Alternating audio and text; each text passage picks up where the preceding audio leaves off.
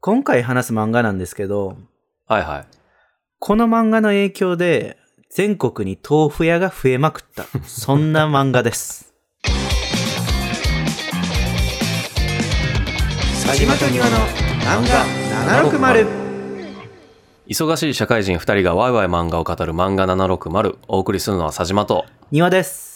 漫画760は佐島と庭がいろんな漫画の魅力をふんわりワイワイお伝えするラジオです語りたいポイントのために必要な部分をバラすスタイルなので大きなネタバレは基本ありませんがどうしても軽くネタバレはしてしまいますネタバレは一切困るって人は漫画を読んでからご視聴ください番組面白いと思った方は、高評価、チャンネル、ツイッターのフォローをよろしくお願いします。あの、最近自粛期間で、はい、はいまあやっぱ家にいる時間が長いじゃないですか。そうですねなんで、ネット通販で、まあいろいろ買い物をしてましてですね。おうおうおう炙りバーナーを最近購入したんですよ ね。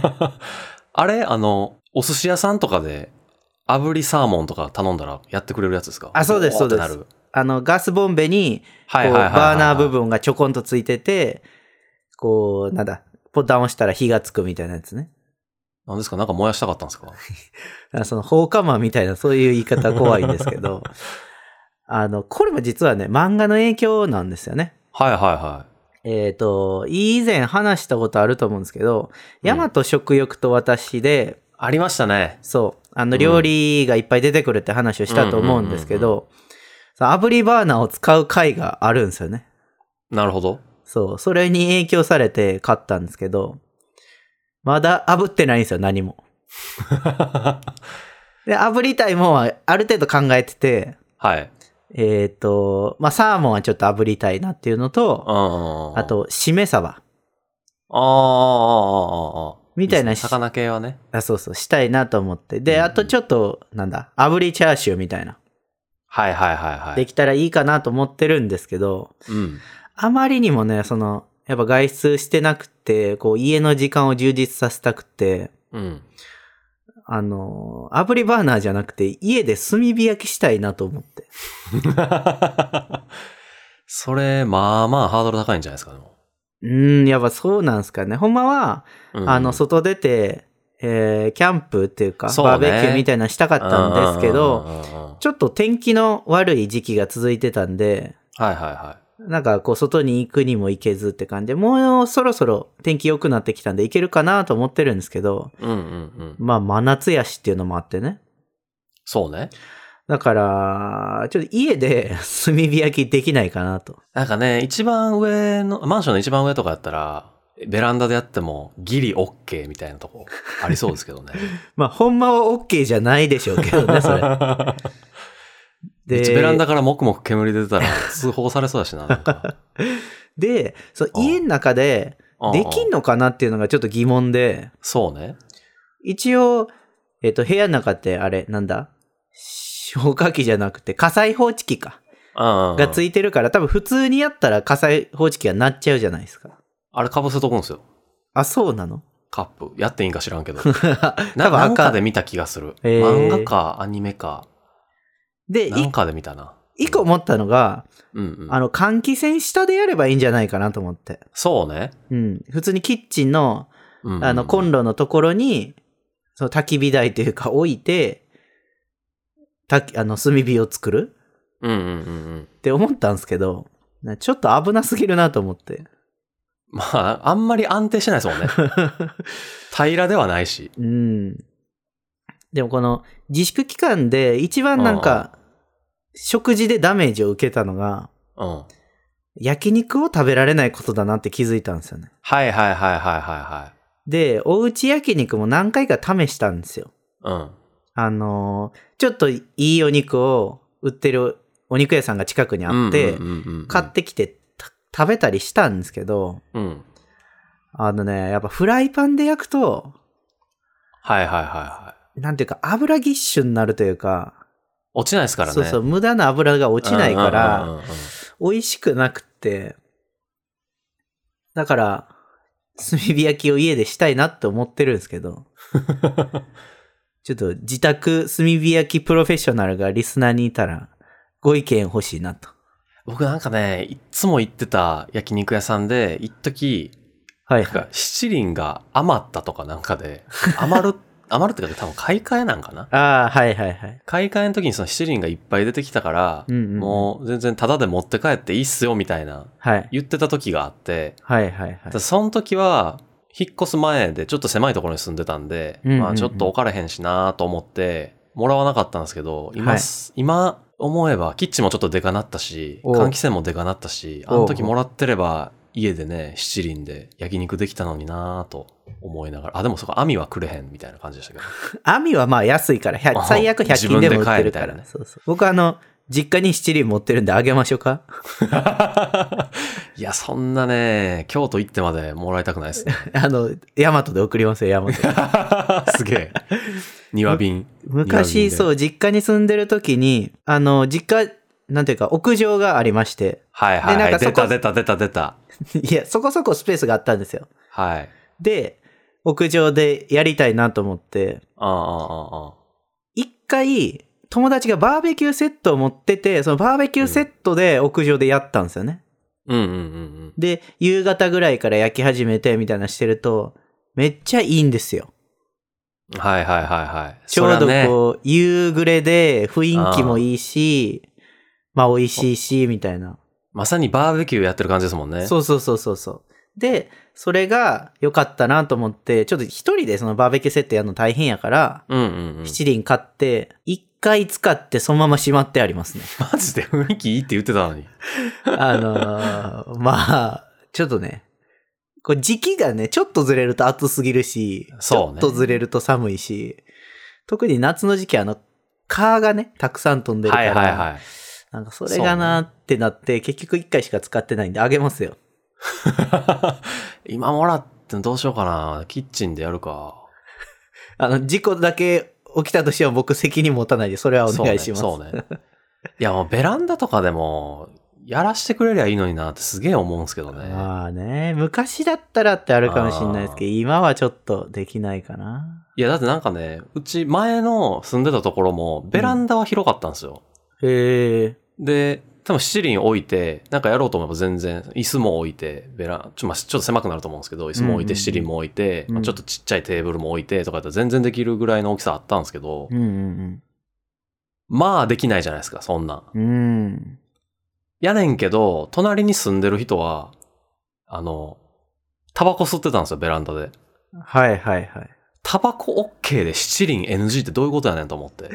そ火の規模が違うからな。タバコの方が臭ないし炭火焼きやったら、ああ、美味しそうやなってなるじゃないです か、違う別に。 それ、なんでしょう、好みの問題でしょ。え、でも焼肉の匂いに、うわ、くっさって思う人あんまいなくないで すかいや、お腹いっぱいの状態で匂いだら、うってなる から。そう お腹いっぱいの状態の時はそうね。あと、ほら、お肉の匂いだけじゃなくて、やっぱり炭というかね、うんうんうん。あれの匂い。いが結構す、煙の匂いが強いから。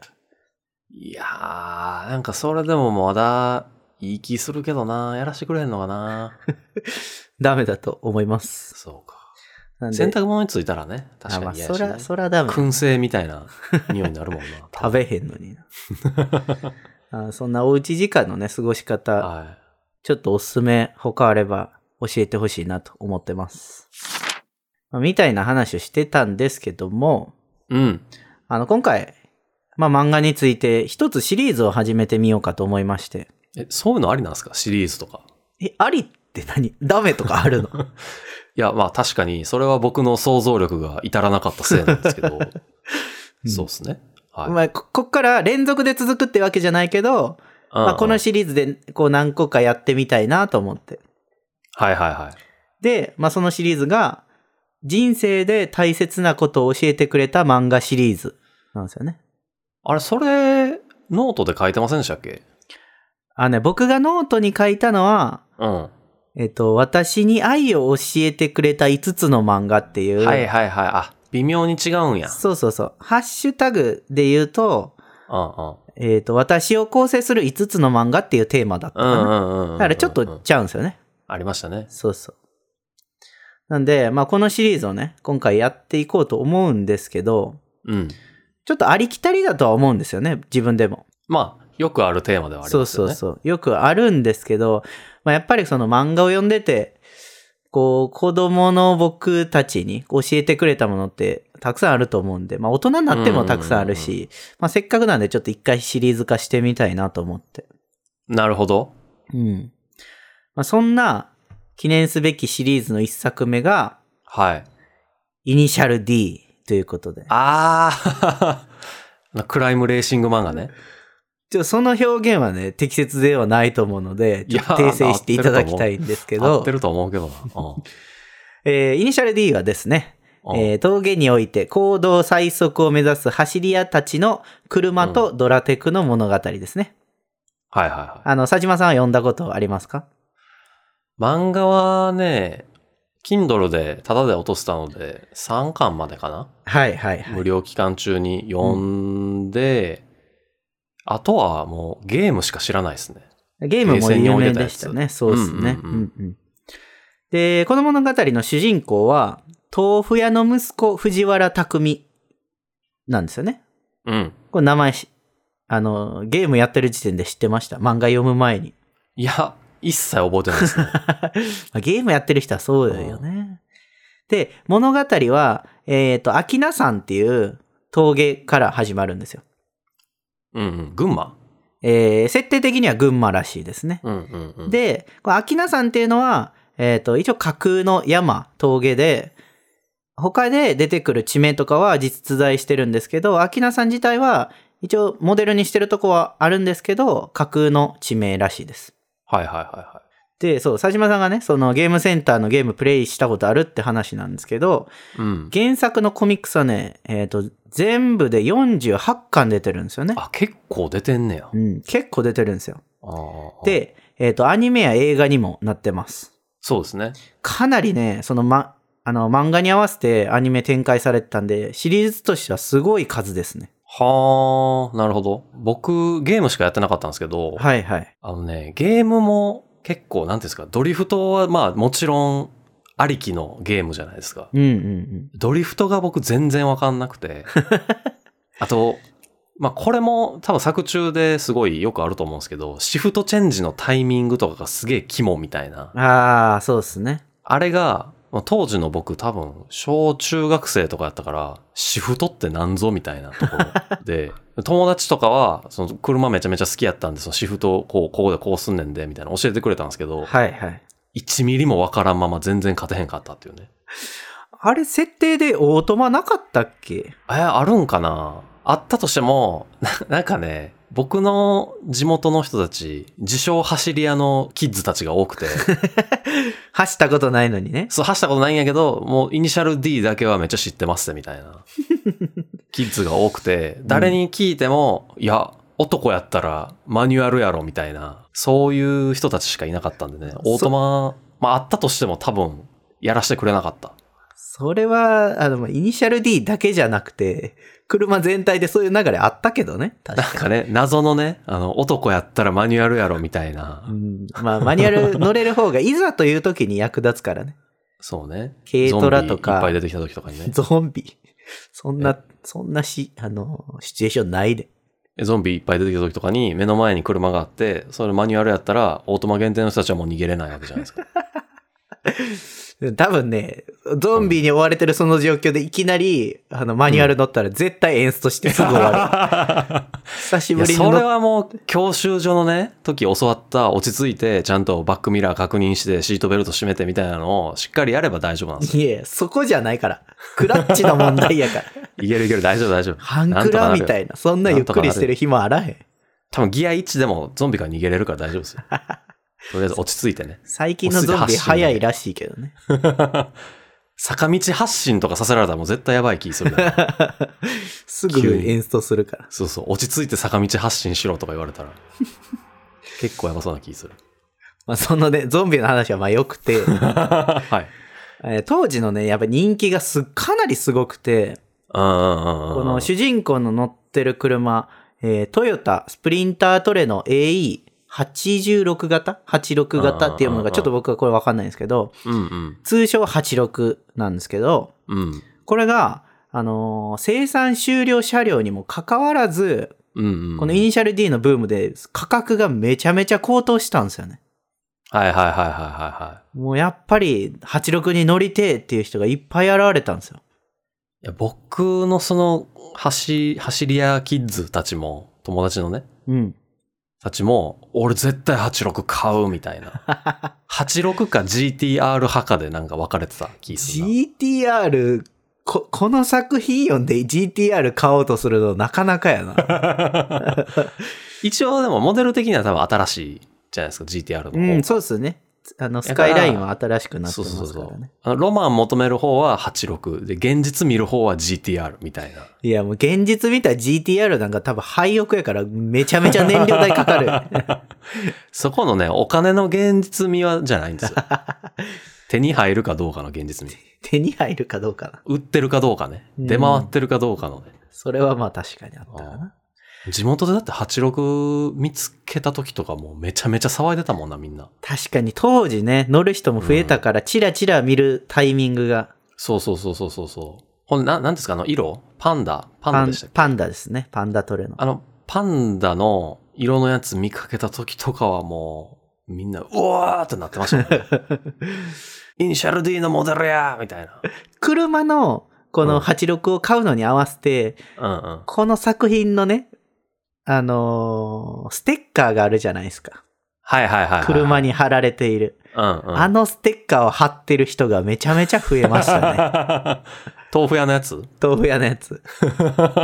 いやーあれ普通やったら絶対腹へんのになんかかっこよく見えるっていうね、そうなんですよね。完全にほんま漫画パワーやからな。すごいよな、そうす思ごういと現象でしたよ。うん。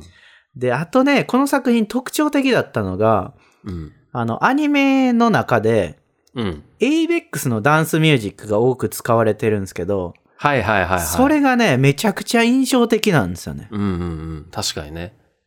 なんというかこう、ダンサブルなサウンドが、こう、バチバチの峠バトルを盛り上げるというか、ダンサブルって言うんや。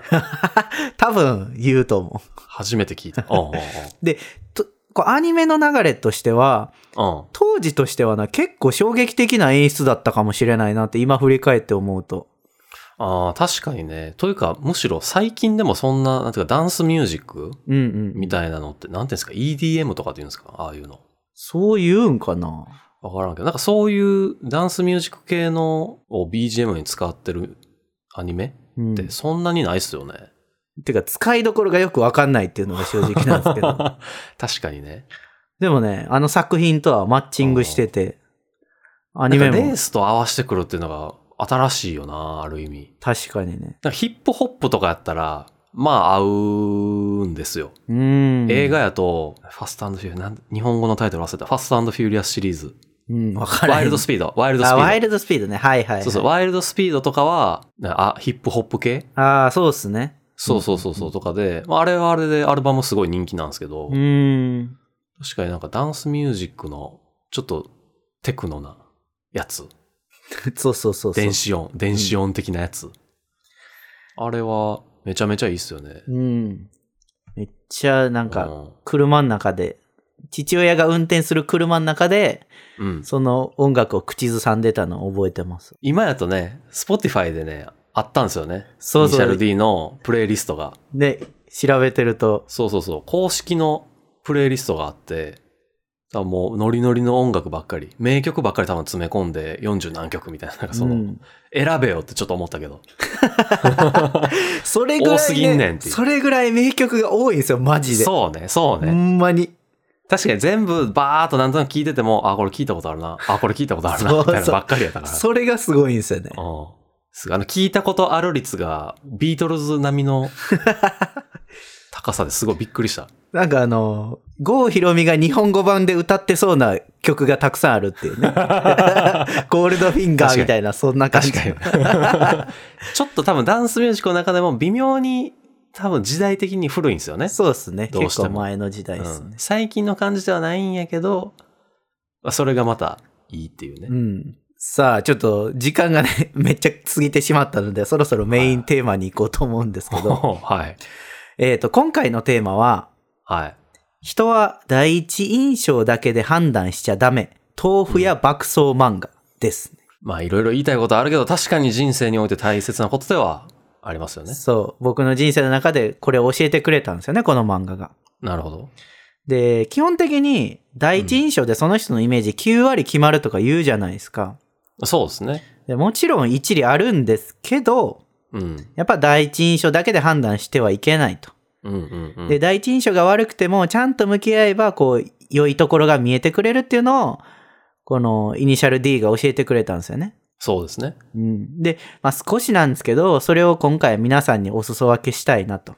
うんうんうんで、ただ、あの、当時読んでた僕は小中学生なので、うん。うんうん。あの、うろ覚えの記憶でちょっと話していき ます。 はい。えー、まず、最初ですね。第一印象のところを話していきますわ。うんうん。 まずね、犯罪数え役満。いや、第一印象とかちゃうからね、もう。あのね、ダメやからね、こ れは。一巻だけでめっちゃ罪を犯してるんで、そうね。確かにそれはそうやった。うん、で、まあ一応漫画がね、ドラテク漫画なんで、うん、交通法違反は多少許しますよ。まあ僕らが許すかどうかっていうのはちょっとあれですけどね。関係ないけ どね、ほんまはだって許さないと漫画成り立たないからね。おうおうおうでもね、それだけじゃないんですよ、この漫画。はこれもね、読んだ人はもちろん知ってると思うんですけど、い。うんうんうんまず、これ主人公の藤原匠が無免許運転してます。中学校とかでしたっけそうそう。中学校の頃から、うん親父のその豆腐屋の手伝いで、ホテルに豆腐を車でおろしに行ってるんですよね。うんうんうん。中学生ですからね。まあまあま あ。いるでしょうよ。いや、おまあ、おるで昔しょうおよったかもしれんけどさ。おうで、昔よく話聞いたよ、そう いう。ホテル側も中学生来たらちゃんと突っ込めよっていう。 バレたら君らも問題ありやぞ、それっていうね。あ、藤原さんちの子ね、みたいな。で、これ、ジャブね、ジャブ。ジャブ。ああ、そうね。次、あの、一応、この漫画でもヒロインのモギちゃんっていう子が出てくるんですけど、うんうんうんあの、いきなり援助交際してます。 これ、これほんまな、なんか3巻、僕3巻しか読んでないんですけど、はいはい。ちょこちょこ挟まってくるんですよね、この援助交際してる、援助交際してるシーンっていうか、その、一緒何にパ、そうそう、パパパとと車乗ってるシーンみたいなね。メルセデス・ベン ツね。一気にベンツのイメージが悪くなる。いや、やめて。そうそう、メルセデス・ベンツに乗ったパパと、こう、な何か話してるみたいなね。うんうん。で、最初、パパって言って出てくるんで、本物のお父さんかと思いきや、そうそうそうそうそうそうそう。あの、月3回、その、まあ、一緒にホテルに行くだけで30万もらってるっていう関係なんですよね。いや、でもなんか最初出てきた時も、僕さい、ほんまにパパなんかなって思ったんですけど、うんうん。一言目でパパが、あの、何々ちゃんは、なもぎちゃんの下の名前何やったっけ茂木なつきちゃんですねな。つきちゃんか。うんなつきちゃんは制服姿が一番可愛いよって言って て、いや、なんか、え、何このお父さん、キモって思ったんですけど、まあ、ギリ、ギリセーフでしょ。ギリセーフかなギリセーフどうやろう。いや、私服お前ダサダサやでっていうのの裏返しやったらギリセーフ。いや、溺愛してるパパかもしれないからね。ああ、そう、そう、うん、で、茂木ちゃんは、パパとの関係があるから、あこう毎日のようにガソリンスタンドで働いてる匠たちのバイト代が12万、月12万ってことを知って、めっちゃ驚いてる、なんかちょっと最低な感じで出てきます。いや、ほんまね。え、私、ホテル行くだけで30万もらえるんですけど、みたいなね。もうね、いきなり、いきなりなんですよね。無免しかもあれ許。うん。そうしかもあれ、その、ももぎちゃんに関して言うと、3巻までで、こうちょこちょこ多分3回か4回ぐらいそのパパとのシーンがあるんですよね。はいはいはい。でそのパパとのシーンが一切メインストーリーに関わってこないっていう。結構ね、後半の方だった気がする。あ まあでも厳密には、あ、ああ。ドラテク漫画なんで別になくてもいいと思うんですけどね。いや、そう。だから、え、最初からなくてよくないって めっちゃ思う。うんで も、何か詰め込みたいメッセージがあったはず。ちょっとここうろ覚えなんで、はいはいはい。読んでくだださい。 当時ね、そういうのも多かったのかもしれないですしね。それはちょっとなんか語弊があるかもしれんけど、まあ、そうあしよ僕は別に上の世代の何か文化に対して文句を言うことは良しとしてるから大丈夫です よ。う。何のポリシー やね。で、あと、これ次なんですけど、あの、たくみが、その、もぎちゃんのうんうんうん彼氏にぶち切れてぶん殴ります。はいはいはいはい。紹介罪ですありましね、こたれ。ね。で、そうんのあ、の、これに対してなんか、うん俺、あ、匠がね、自分で、いや、あの、ほら、小学校とかの時、そのすぐ泣くけど、泣き出した後切れて、やべえ強いやつっていたじゃん。うん、俺ってそういうタイプなんだよって自分で言ってたのがだいぶきつ かった。変わっこた、いつが主人公かーっていう感じがした。変わったやつなんですよ。あーで、その彼氏っていうのは、一応、そうんうの、ん匠の先輩に当たるってことなんですけうんど、うんうんうんその、もぎちゃんがエッチだみたいなことを部室で喋ってることに関してうん、うんうんおそうえしょうもないこと言うなよって言って切れるんですよね。はいはいはいはいはいでこれでいくと、はい。うん無免許運転、援助交際、傷害罪。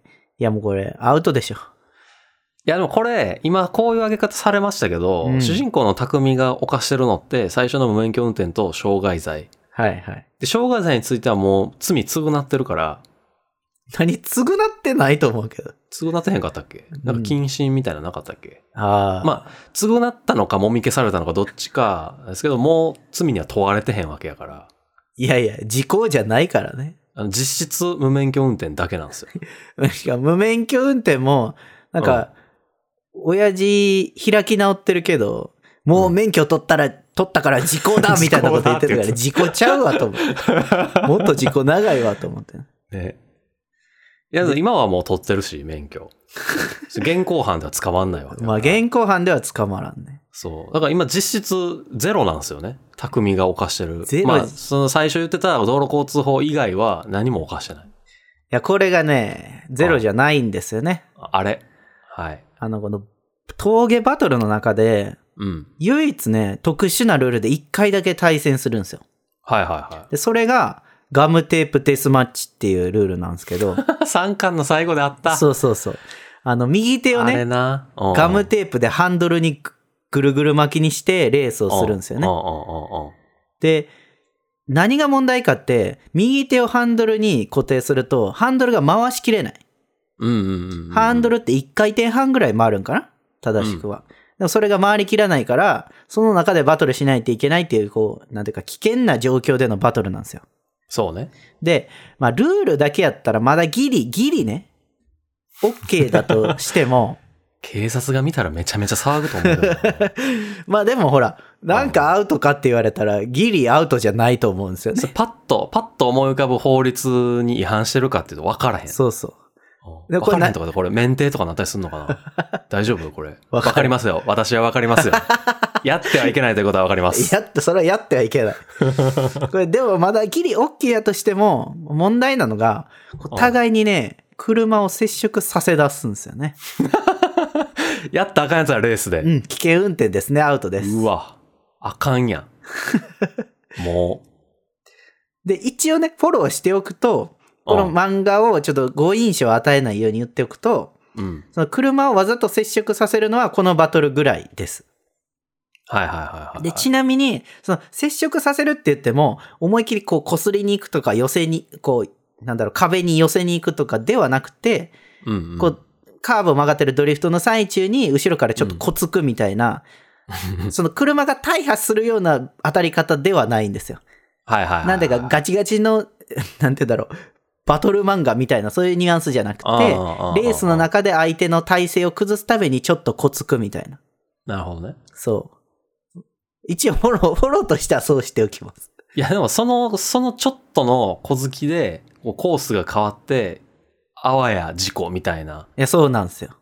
あるわけですもんね。あ。るわけです。ちなみにこの、その対戦相手と匠が対戦する前に、うん。あのー匠の先輩がこつかれて、スピンはいしはいはいまはいす。はいはい。でも一応、池池、池谷さん。池谷輩。先輩。池谷先輩。でもね、あの、過去にした事故から、ちょっとそこから上達してて、その時は事故を起こさずなんとか、スピンで抑えるわけですね。いや、でもあれ完全に恋やからな。も うそんなね、犯罪だらけのね、第一印象、第一印象最悪のスタートなんですよ、この漫画って。そうね。なんか、しかもね、一巻で、なんて言うんだろう。匠その主人公の匠がちゃんとバトルするとこまで行きつい、ギリ行きつかなかったはずなんですよね。あ、行き着いてないですね。一巻で、そろそろ匠来るんちゃうかみたいなそうそうそう。ところ。一巻丸々その、匠すごいんちゃうかっていうこ の、熱を温めて温めて、最後放出せずに終わるんですよね。そだ2から巻に続くわみたいな。だからこの漫画の一番の魅力の部分を伝える前に一巻が終わるのに加えて、犯罪を犯しまくるっていうね。 1巻確かにそうやな。そうなんですやよばいな、そう思うと。しかも、うん。それに加えて、あの、出てくるキャラのね、第一印象が大体最悪なんですよね。まあね。そう、さっきも言ったんですけど、藤原匠ってなんかちょっと変わったやつで、うんうん。最初に出てきた時はなんかぼーっとしてて、ううなん、か言ったら悪いけどしょうもなさそうな感じ出てるんですよね。うんうんうんしかも、最初のバトル、こう行ってこいってことになるんですけど、うん。うんうんうん。実は、あの、ガソリン満タンで家の車を貸してもらえるっていう、女の子とデートしたいから、その条件を飲んで走るっていうことにするっていうね。主人公っぽいっちゃ主人公っぽいですけどね。うん。やれ、やれ、やれだぜ、みたい な。なんか、女の子といる、いけるから頑張れるって言ってくれたらまだギリ主人公っぽいんですけど、うんうんガソリン満タンやから頑張れるって言われるのはちょっとな。 いや、でも自分でも我ながら主人公っぽくねえなって言ってた から、OK でしょ、そこは。オッケーまあじゃあギリセーフにしようかな。はいはいはでさっき言ったように、加えてヒロインのもぎちゃんの話なんですけど、い。うんうん援助交際の話なんか第1話で出てきますからね。出てきてた な。すごいよな。あれ1巻の途中とかじゃなくて、一うんうんうん第1話で出てくるから。うんうんうん。しかもね、もぎちゃんにね、その援助交際についての悪気がないっていうのがまた問題なんですよね。いや、あれマジでなんかどういう風にはまり込んでいったのか、ほんまに知りたい。描かれてたか覚えないねんな今後の、今後もし子育てする機会があるんやったら、それはやったらあかんねんなっていう風にこう避けれるから、 知りたい。原因を知りたい。うん、まあ複雑なあれがあったんちゃうかな。あれもなさそうやけどな。あ あとはね、あの一番最初の対戦相手となるき高橋兄弟うんうんうん。は、その二人ともイケメンで走り屋の中ではかなり有名な二人なんですけど、うんうん。あの弟の圭介がうん。兄の良介に、その秋名さんの走り屋はどうかって聞いたら、うん。カス揃いだって答えるんですよ ね。 いや、ほんまな、人のこと勝手に貸すって言うから な。えちなみに、その良介の嫌いなものプロフィールに書いてあるんですけど、うん うんうんバカな巨乳女って書いてあるんですよね。もう今だったら大問題。プロフィール見たときマジでびっくりした、これ。これなあこれでも、バカ、バカが嫌いやったらギリ許されるんですかね。まあ、バカが嫌いは、まあ、まあ、ギリ許されるでしょ。巨乳が嫌いも多分、あ、な、なんかあったんやなっていう。うん、まあ、でもそれはちょっとなんか問題になりそうな気はするけ巨ど。乳が嫌いだ。まあ、プロフィールに書くぐらいですから。だ からでも、この下の方に、あの、何やったっけ、いとこの女の子はいはい。が、なんか唯一の弱点みたいうんな。う好ん。きすぎて、みたいな。あれ、好きすぎて何やったっけなんか可愛がっていそうそうるそうそう。いとこの方が弱点みたいな。はい書いてあって、そのいとこの子が巨乳じゃないから、いや、俺は全然巨乳とか好きちゃうからね、みたいなふうに言ってるんかも しらん。そういうことじゃないと思う。で深読みしすぎ、それは。一応、良介ってクールキャラなんですよね。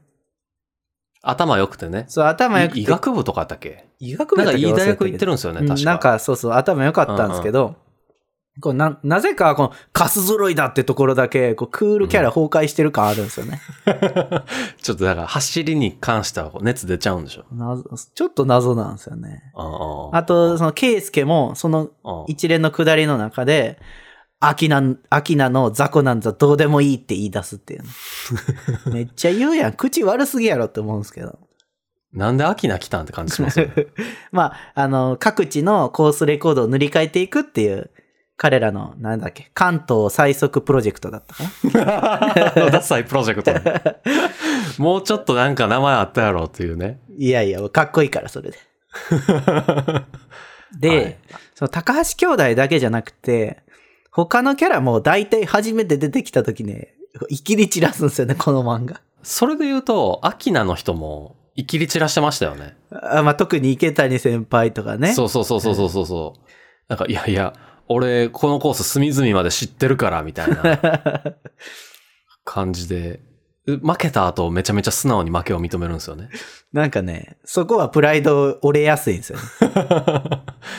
みんな、負けた後めっちゃ素直っていうのはね。うん。すいいっすよねすぐ認める。うんうんうん。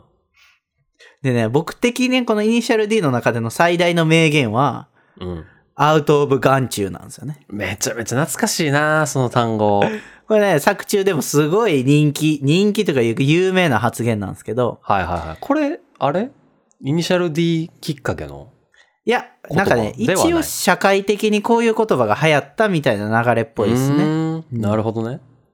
で、作中では、そう、86なんか乗ってる、しょぼいマシーン乗ってるやつは、眼中にもねえんだよみたいな話の中で、アウトオブ眼中だよみたいなこと言われるんですよ ね。匠が。まあ、ちなみに、たもちろん匠は勝つんですけど。でしょ うね。うでね、こんなこう、罪を犯すわ、暴言吐くわ、生きるわ、もう印象はね、最悪なんですよ。んうん印象っていうかもう人間性が最悪としか言いようがないな。いやいや、これは人間性じゃない。第一印象だけが最悪なんですあよ。ーあそんなそ、うなんですけど、ーあー車好きじゃなくてもね、やっぱ引き込まれるダウンバ、ダウンヒルバトルっていうのがこの漫画の魅力だなっていう。はいはいはいはい。まあ、確かにかっこいい。うん。まあ、ここまで第一印象最悪って話をしたものの、うん。そんなね、第一印象吹き飛ばすぐらいね、引き込まれる魅力があるんですよね。うんうん。で、こう、車、なんていうか、車バトルとかあんま見たことない人はわかんないかもしれないんですけど、このダウンヒルバトルっていうのがまたいいんですよ。うんうんうんうん。あのー他のね、なんだろう、作品とかにもある、首都高バトルとかでもあるんですけど、うんうん。でも首都高とかだと、こう、き高速道路なんで、こう、ストレートが長いと、基本は車の性能依存になっちゃうんですよね。うんうんうん。で、峠の中でも、上りだと、その車のパワーの差が出やすいんですけど、下りは車のパワー以外の要素が絡んでくるから、そのドライバーの力量が試されるっていうのが、こう、肝になってるんですよね。はいはいはいはい。で、一番最初に話した86っていう車は、決して性能はね、そんな高くないんですよ。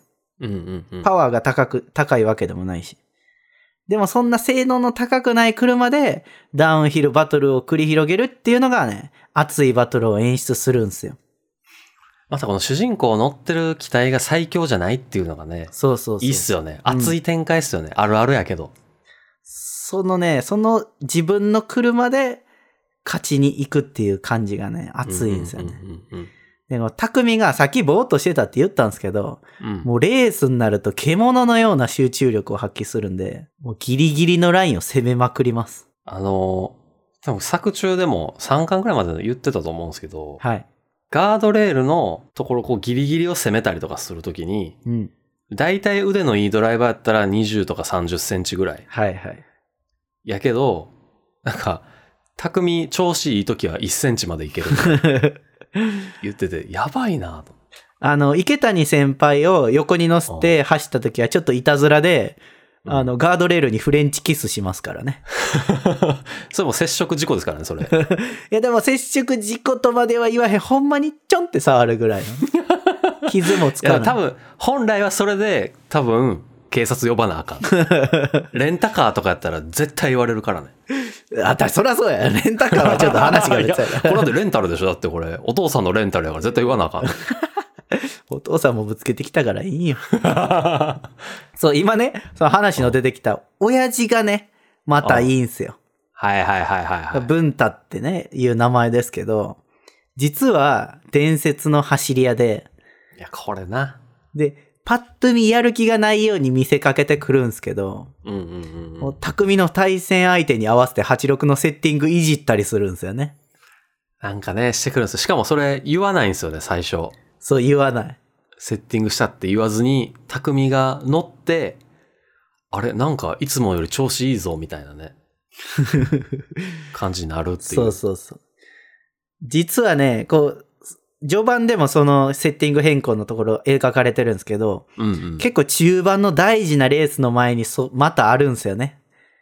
はほうほうほうほう86がこう、なんていうか、より性能アップするというか、進化するみたいなのがあって、そこのね、匠と文太のこう言葉のやりとり、名シーンになってるん で、マジか。ぜひ見てほしい。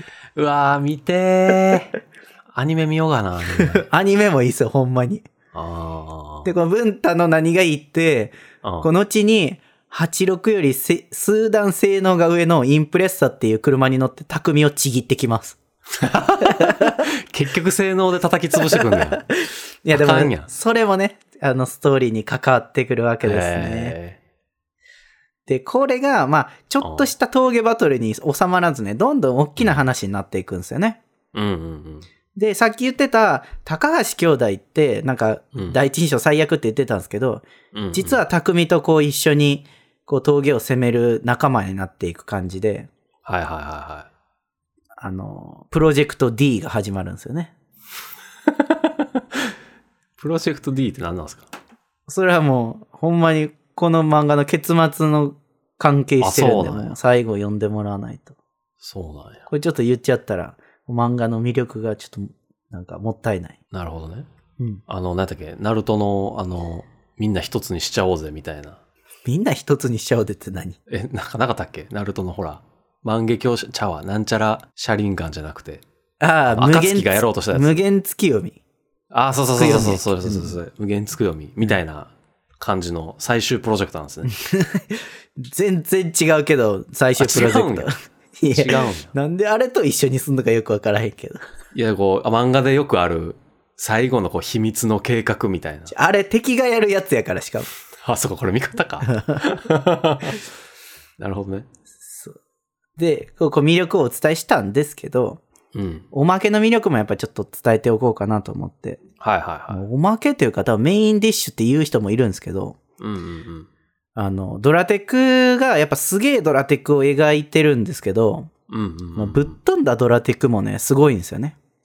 うんうん一番最初に出てくる、あの、なんだよ、速攻にタイヤを落としてカーブを曲がる溝落とし。はいはいはいはこれはまあもちろん有名なんですけど、い。うん。一番多分有名なのは、あの、いろは坂っていうところでバトルした時に出す、インベタのさらにインっていう技がね、あるんです よ。こ れご存知ですあかーいや、僕、インベタが分からへん。えっと、インベタっていうのはほんまにコーナーのイン、本当にインみたいなあーあーあーあーあーのことを指してるんですけど、それのさらにインなんですよ。いけるんあのね、これね、もう喋っちゃうんですけど、有名だから。こういろは坂ってすごいヘアピンコーナーが続いていくところがあるんですよね。はいはいはいはいはい。すごい細かく細かく。で、ガードレールが、えっと、途中、ないところがあるのかなああ、そういうことか。うんはいはいではい、こうヘアピンになってる、ほんまはインベタって言ってそのコーナーギリギリ、道路のギリギリをこううん曲がってるんですけど、ショートカットして飛ぶんですよね。そんななんかマリオカートみたいなこと許されるんですかこういうレー スで。これがね、当時衝撃が走れまして、やっぱり。そのありなのかなしなのかで。いや、ありなのかなしなのかっていうのか、できるのかできないのかって いう。 そっちなんや。いや、だってなんか、ね、ドライバーのこう走り屋のプライドみたいなのを、こう、戦わしてるわけじゃないですか。はいはい。出ていいんっていう気するけど。でもそれが、そうんのドラテクの中で、綺麗にそれをやりのけるっていうね。なるほどね。うんで、その、すごい技が出た時に真似する人が出たとか出てないとかで、ああ。一応作中にも、そのう、ん。真似しないでくださいっていう注釈が入ってる。それ言っとけば OK みたいやっぱな。言っとか ないとね。あ、そうね。で、あと、これね、どうしても喋りたかったんですけど、ああ、ああああの、音楽がいいって言ったんですけど、あはい はい。アニメキャラがね、歌う CD まで出てるんですよ、こ れ。ある、アニメでよくあるやつ。イニシャルテニ D プリボーカルバトテニプリとかでルもあっってたいう CD なんですけど、はいはいはいはい。ボーカルでバトルする。どこでバトルしてんねんっていうね。走り屋っぽい感じしますけどね。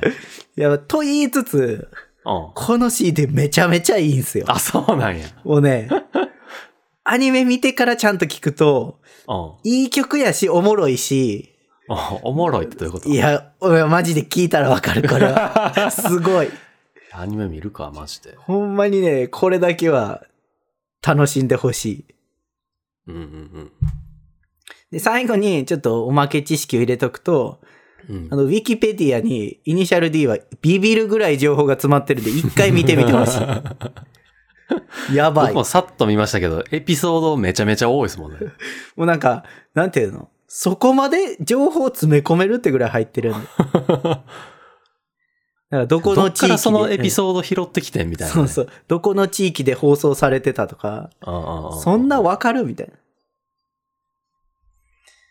そんなね、魅力たっぷりの漫画なんですけど、うん。まあ、最悪の第一印象から始まった漫画ではあるんですけど、はい。こう熱いドラテクバトル漫画としてね、小中学生の僕を育ててくれたんですよね。これね、改めて庭さんの話聞いて、はい。まあ、ちょっと一歩引いて見たんですけど、うんうん見えたんですけど、僕は読んでる時別にクソ野郎ばっかりやなと思わなかったんですよね。もはっいとクソ野郎っていっぱいおるから、バトル漫画とかで。まあ、それは確かにそうだね。で、まあでもい、庭さんの話聞いて、確かにそうやと。 うん。現実では絶対付き合いたくないなと思いながら聞いてて、でも確かに第一印象は、あの、第一印象だけじゃないよねっていうのは思ったんやけど、うん。でも、さらによく考えると、うん。すでに法律は破ってる、普通に人のこと貸すとか言ってくる、うん。いめっちゃ生きってる。うん。これなんかもう、第一印象じゃないと思うねんいや、それは、佐島さんが3巻までしか読んでないから。な。 まだ、まだ第一印象の段階なんや、今。そうっすよ。だって48巻あるんですよ。いや。まあ、そうやけどね。その中で成長していく様をね、見届けてほしい。言うなら、あれか、ピッコロ最初付き合いたいなと思えへんかったけど、なんだかんだ仲間にしたらええやつやん、みたいなそうですよ。感じか。ピッコロさんって言うてる場合ちゃうんすから。いや、でもこれだって、第一印象っていうか、改心しただけでしょ。ピッコロとかは。いやいや、改心し、うん、わからん。第一印象は最悪やし、多分人間性は最悪やったけど、人は変われるみたいな、なんかそういうう。ん、そうなんかな。。どうなまあちょっとイニシャル D そこはね、先を見ないと、評価分かれろな、僕の中ではいや、見た方がいい。第一印象なのか、それとも人間性がそもそもクソなのか、ま見ますわ。あ、ぜひね。うんで僕もこのイニシャル D のサントラ聞きながらちょっと作業してたんですけど、うん。うんちょっと思い出がうんほんまに爆発してしまったんで、うんうんちょっと漫画アニメのまとめ見をね、検討しますわ。ちょっとあの、リンクのところに貼っときましょうよ。どれ貼っとくどれ貼っとあくスポーティファイの、あ、スポティファイの音楽ね。そうそうそうしよ、音楽音楽。う。